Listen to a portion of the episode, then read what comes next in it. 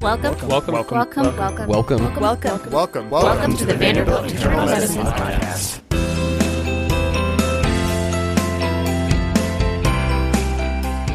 This podcast is made by and for our internal medicine residents to enhance their educational experience. The content, while edited by residents, is not verified by hosts or speakers, and we are not content experts on these topics. The content provided by the podcast is not intended and should not construe as medical advice, should not be used to diagnose or treat any medical condition. We attempt to avoid use of opinion, but all opinions presented are our own and are not representative of the matter. Please keep this in mind as we enjoy our podcast. Welcome back to the Vanderbilt Internal Medicine Podcast. We're here with Gabe Sandoval, one of the chief residents. Thanks for having me on. Grew up suburbs of Dallas in a town called Garland. Uh, went to the University of Texas Hook'em Horns. Going to the SEC. Feels like we're going joining the dark side. um, went to med school UT Houston. Um, and you know really fell in love in Houston. I was down there, then came up here, moved for the first time out of Texas, came to Vanderbilt, loved it, did residency here, and now I'm one of the chief residents here at Vanderbilt, and uh, loving every day of it working with you guys. Interested in GI, and so applying right now. Other than that, married. My wife's a teacher. I got a two-year-old daughter, Lily, at home, and then another fetus on the way. Wow, thanks for taking the time to meet with us. No, my pleasure. Let's go to our first case. Over here, we had a really cool case. 76 year old dude came out with undifferentiated shock from outside hospital and was very appropriately resuscitated and worked up by our residents here at Vanderbilt. And so we had a good discussion about the different types of shock, especially for these new interns, um, putting them into different buckets and how you think about them. And so, right, going briefly over the different types of shock, ones I think about are first hypovolemic shock, then you have cardiogenic shock, obstructive shock, and distributive shock. So this guy came in, there's not much history, although it sounds like from the outside hospital that he was febrile. They're considering possibly sepsis as the cause of a shock. So went through the different types of shocks. So remember with hypovolemic shock, your wedge pressure is going to be low. We don't put in swans in everyone anymore, so that's you're not necessarily going to have that information, but they'll be hypovolemic, right? Hypovolemic shock. Cardiac index is going to be low, and your SVR, your systemic vascular resistance, is going to be high. So you would not necessarily assume that these patients are going to be very dry or have great pulses if they're in significant shock, right? The next, you have cardiogenic shock. Their wedge pressure is going to be maybe normal, but usually high, right? They're not pumping forward and they're having a lot of JVD and it's backing up. The flow's backing up the rest of their system. Their cardiac index, by definition, will be low and their systemic vascular resistance will be high because they're trying to maintain the pressure, right? Mm-hmm. They will be cold on physical exam. And so that is a good differentiating physical exam to do. So, for all the new interns, could you explain a little bit more about what you mean when you say the wedge pressure? wedge pressure. So, just as a little bit of history for especially the new interns, back in the day, before I was a resident, for patients who came in with shock, who were in the ICU, pretty much everybody got a Swan Ganz catheter place. So, it's a central line that you place, and then you can put a transducer in and wedge that transducer into the pulmonary capillaries. And so, that's a wedge pressure. You measure the pressure there. They used to do this for everybody. In the CCU, they still do it all the time because it's been proven to benefit patients in the cardiac patients with shock. But in the medical ICU and MICU, you will not generally see this done anymore because it doesn't necessarily improve outcomes. But so these studies were all done on like historical data back when swans used to be put in on everybody, mm-hmm. and that's how they got to these numbers and helps you with differentiate your different types of shock. So wedge pressure, as I said before, is when you wedge the transducer into the pulmonary circulation. That is your wedge pressure. You'll see it written down as PCWP, pulmonary capillary wedge pressures.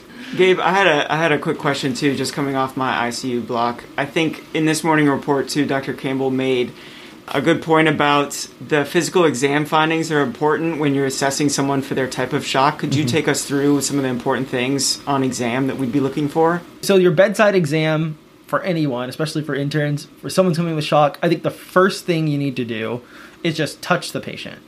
When you touch the patient in their hands or their feet, and if they are legitimately cold, I'm not saying like, oh, you had your hand out of the bed and it's a little cold right now. I mean, cold and clammy, not perfusing.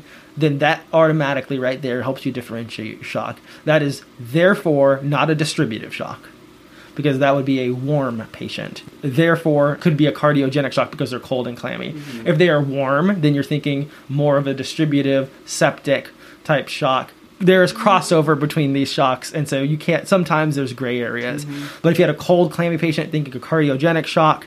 A warm patient, you're thinking more of a distributive septic type shock. Do you have a particular spot that you like to check, Gabe? I feel mm-hmm. like I've often been told not to check fingers, toes, but to make sure that I'm feeling a little more proximally, like shins, just to check for more reliable perfusion. Mm-hmm. I would say so. uh, If I check someone's feet and they're cold, I don't go, "Oh my god, they're upset." like." So then I will move more proximally mm-hmm. and feel their shins.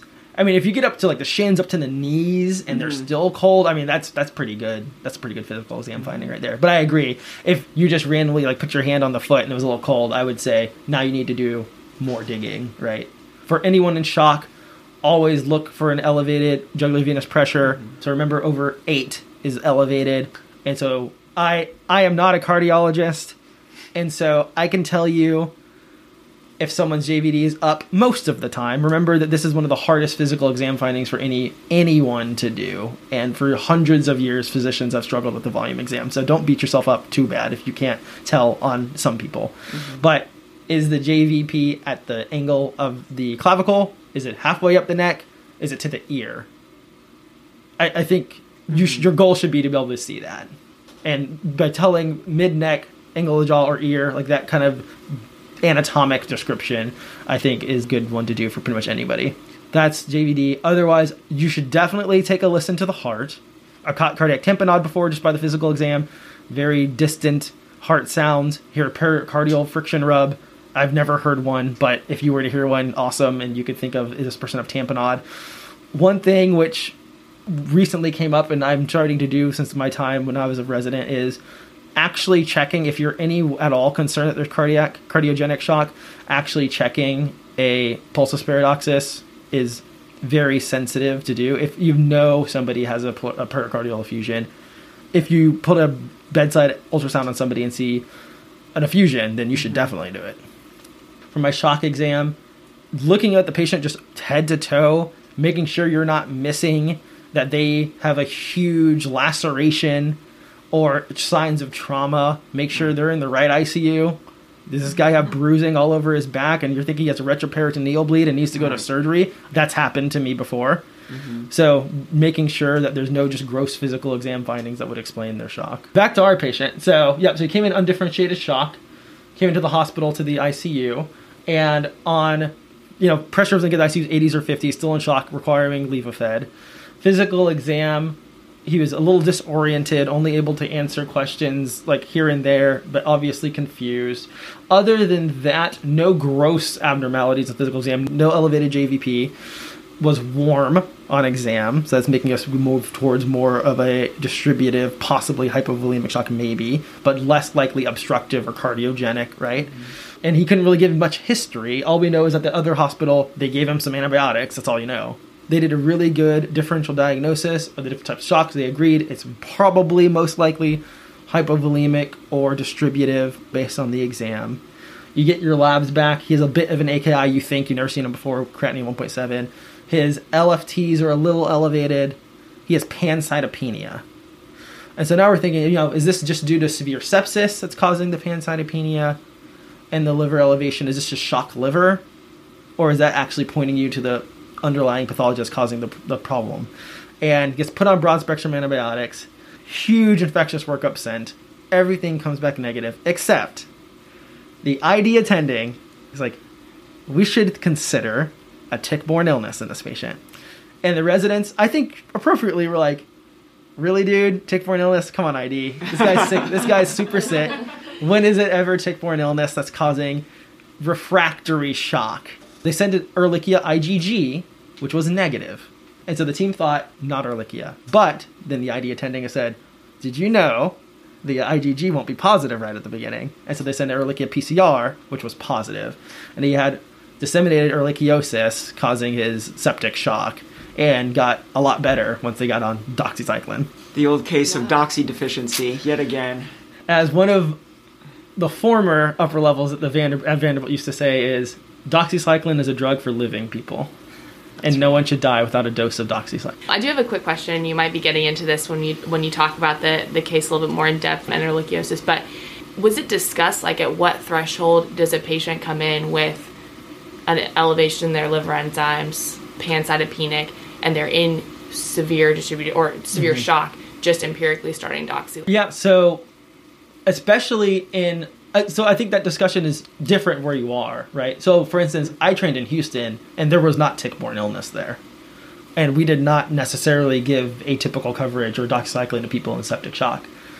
Since now I am in Tennessee and ticks are like under your couch here. I don't know. They're all over the place.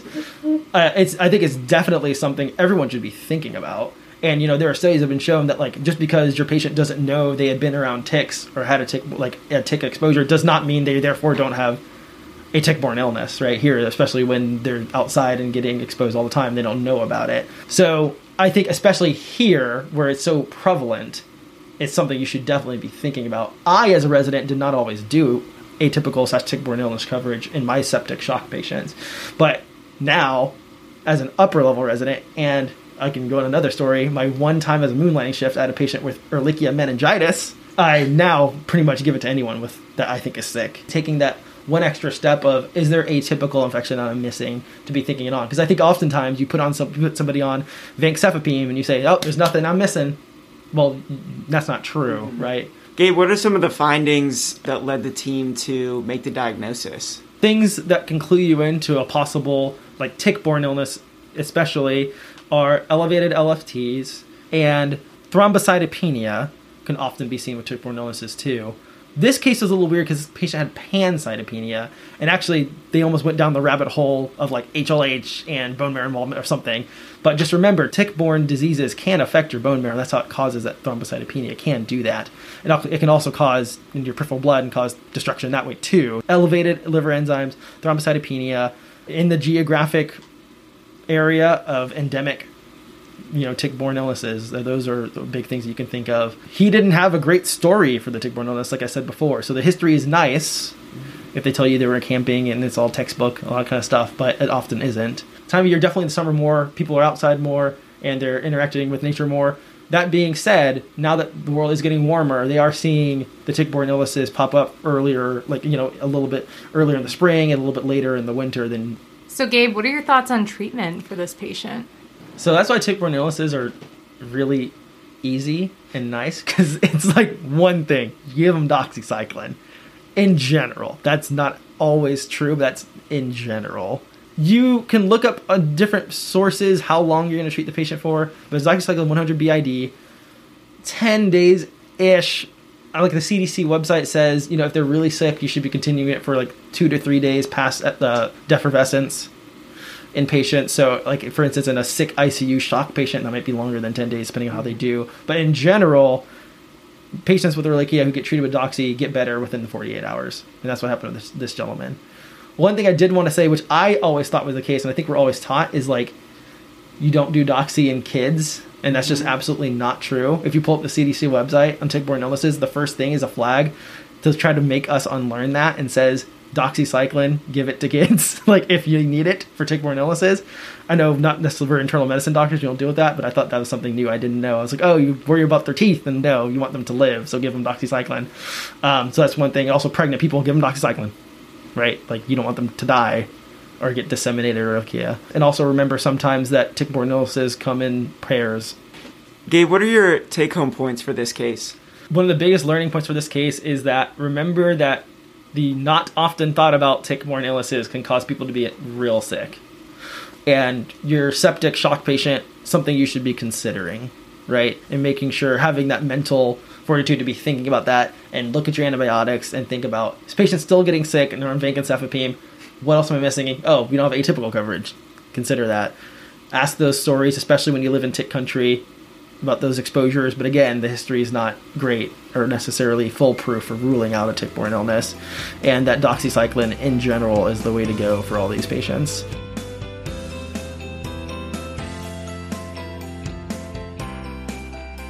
Gabe, I hear you have a second case for us today. Do you want to start talking about that one? Yeah, really cool case that our residents had where a patient came in from an outside hospital with unrelenting substernal chest pain and history of ACS in the past. Transferred him over to the Vanderbilt CCU. That's where the story kind of kicks off. Is a transfer from the outside hospital.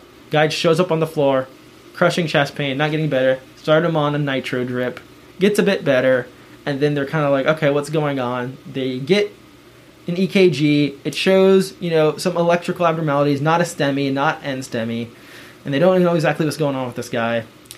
They end up cathing him. His troponin was mildly elevated on admission at like 0.7 or something like that.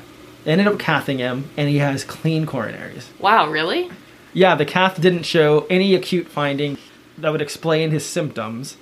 But what it did show, the LV gram, so, sorry, people in the cath, they shoot in and can get a very rough estimate of your ejection fraction. So the LV gram did show that he had significant heart failure, like an EF of like 20 something percent. Not great because it's LV gram, not, you know, super specific, but really concerning. And so they're trying to figure out what's going on with this guy. And they get an echo. Echo says it's like 45 or so percent. Like, okay, well, that's a big difference, but also still abnormal in this guy. So they end up pursuing a cardiac MRI to kind of split the difference, see what the EF is. What it did show is changes on the cardiac MRI that were concerning for cardiac sarcoid. Is a very rare, although when you go into the data, not as rare as we think actually, diagnosis that was causing his symptoms. You go back into the history. He then he says he oh I was having palpitations and some other things, and then you go back and look through the telly. Oh, he went into some runs of uh, PVCs and here and there, which made you a little concerned. And on his initial EKG, he did have somewhat of a heart block, and so there were these findings before, but the, it was the crushing substernal chest pain that took everyone's attention. Um, it was really that like in-depth workup that found this diagnosis, and he'd never been diagnosed with sarcoidosis before. Did he have any other findings of sarcoidosis or disseminated sarcoid? So, in the chart, no, he didn't. But when you look at the H and P, and when I was talking to the resident who presented this case, he, and it does even say this on the H and P that he does have a lot of scars, and you wonder was was that cutaneous sarcoidosis? Mm-hmm. They, they, they specifically in the H and P it says presence of several keloids and hypertrophic scars. This made us when we were talking with them in hmm. morning report. Doctor Dr. Chrisman, one of our great attendings here, asked, "Well, have you thought about that could possibly be cutaneous sarcoid?" And so we did some digging where there's several sarcoid lesions that just look like scars. Or like for instance, when people have tattoos in the past, they can get an infiltrative like reactive sarcoid to where those tattoos are, and it looks like a keloid over where their tattoos are, but you'd biopsy them and they're non-caseating granulomas. So it's possible this guy had cutaneous sarcoid, but we don't know because they weren't necessarily biopsied. And when we talked with the resident, we are like, "Oh, we didn't know that," and no one really thought about it. And so this guy never got a biopsy-proven diagnosis. So, Gabe, I remember sarcoidosis from medical school, but not specifically cardiac. Is that pretty common? So, uh, and all this is new information for me from this case too. I didn't know this too. I assumed it was really rare. So, there's been data on this that shows of people with sarcoidosis that have been diagnosed, like systemic sarcoidosis, around 20-ish, 25% of them have been proven to have cardiac sarcoidosis. But there's been studies done of patients with sarcoidosis who didn't have a diagnosis of cardiac sarcoidosis, where they do autopsies of them, and in some reports, up to 75% of them have cardiac involvement. So they think it's very underdiagnosed, and the number could possibly be a lot higher than that 20 ish percent of people that have systemic sarcoidosis. So it's hard to say.